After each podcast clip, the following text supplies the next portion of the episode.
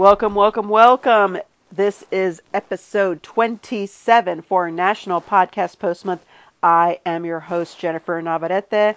We're closing down on the 30 podcasts in 30 days. It's coming close, folks. I'm still on the Podbean app, still on the Bose headset, still just recording as it flies. And I have to say, I really have enjoyed this level one mobile app experience. You know, fumbling around, figuring things out. It's been fun. I know we're not done. In my case, I have three more episodes, but uh, calendar wise, we have two more days. I've had a blast. I've learned a lot. Did I do every single app, mobile app under the sun that would qualify for level one? No, but I picked three. And I, I'm happy that I did. And I've been really pleased with my overall results. As I've shared with you before, I, I did come back to Podbean. That became that has become my level one mobile app of choice based on the three that I use. Not that there was anything wrong with the other two. It's just a personal preference, and I feel that way about things like this. It's personal preference Many of them are very similar. They offer a lot of the same features with little nuances and little features. Some have more, some have less, some have limitations. But again, it's a personal preference. So in my case, my personal preference was the Podbean app out of the three that I chose. Will I uh, not use Chirp or Spreaker? I don't know. I kind of, again, I really did like Chirp just because it forced me to be very clear and very concise and to get it all in, which there was something about that that I found really attractive. I don't know what it was, but I chirp definitely is something on my radar just in general and I'm not quite sure what that is, but I feel like it's something I'm putting on the shelf but within view because there's something coming up that has to do with chirp and I don't know what it is. We'll see. I do wish they had a more robust community. I do wish that I could find their RSS, but uh, we'll see. We'll see. There, I may be doing something with Chirp later, and, and again, it may be something that stays on the shelf. Only time will tell. That's enough about the show. Now moving on to segment two. What's on my mind? In our in the United States today, November 28th, the fourth Thursday in November, is Thanksgiving. It's a day of being thankful, um, of celebrating with friends and family, of taking a day off to eat a feast and really just appreciate all that we have. To be thankful, right? And if you're not in the US, then today is Thursday, and it's a day that comes around once a week about this time. And happy Thursday to you. But coming back full circle for us, yesterday was the 27th, which was Wednesday. Our family celebrated Thanksgiving yesterday. It's the first time we've ever done that. We've always only ever done it on Thanksgiving the reason that we decided to celebrate Thanksgiving a day early was because we have family that needed to leave first thing this morning, and so they would not be around to celebrate Thanksgiving with us. They would be alone. I mean, I'm not alone.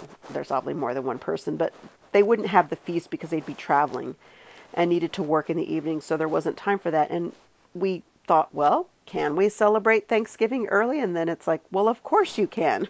we can make up our own rules as we go the really nice thing about doing it yesterday was it felt the pressure of a Thanksgiving day wasn't there.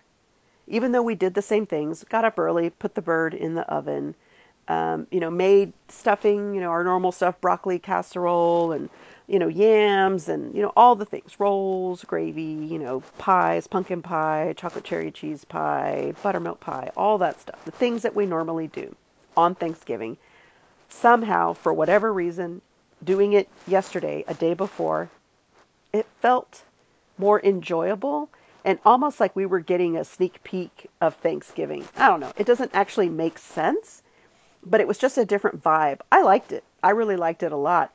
This morning, actually official Thanksgiving, we didn't have to get up super early. We didn't have to do anything because the leftovers are in the fridge. And really, the important part was that we got to celebrate with family, even if it was a day early. Uh, the nice thing, too, is that I don't know. I, I feel like almost like I got a bonus day. It's kind of weird. In the U.S., the Thanksgiving holiday weekend is, you know, Thursday, Friday, Saturday, Sunday now. Friday is Black Friday, but that's a topic for another show it, it's almost like we got an extra bonus day, even though there was still work that needed to be done, and I did get that work done, but it didn't feel like a work day. Hmm. It was great. I absolutely love it. I don't know. I know that this time was a special circumstance, which is why for the first time ever we celebrated a day early. but I almost like it enough to always want to celebrate a day early. I don't know if the rest of the family will go for that, but you know, hey, for this this year, 2019, it was definitely something nice, and that is what's on my mind. Now, the last thing is what I'm listening to. I well, I'm listening to a lot actually. I mean, you all are putting out some great content, but what I'm hearing from a lot of you, like a theme, overriding theme is really that kind of that wrap up, right? We all know that we only have just a few days left, and a lot of us or a lot of, you know, the, us that are doing this are talking about what this experience has meant, what we will do going forward, uh, and of course always the thank God it's almost over to some extent.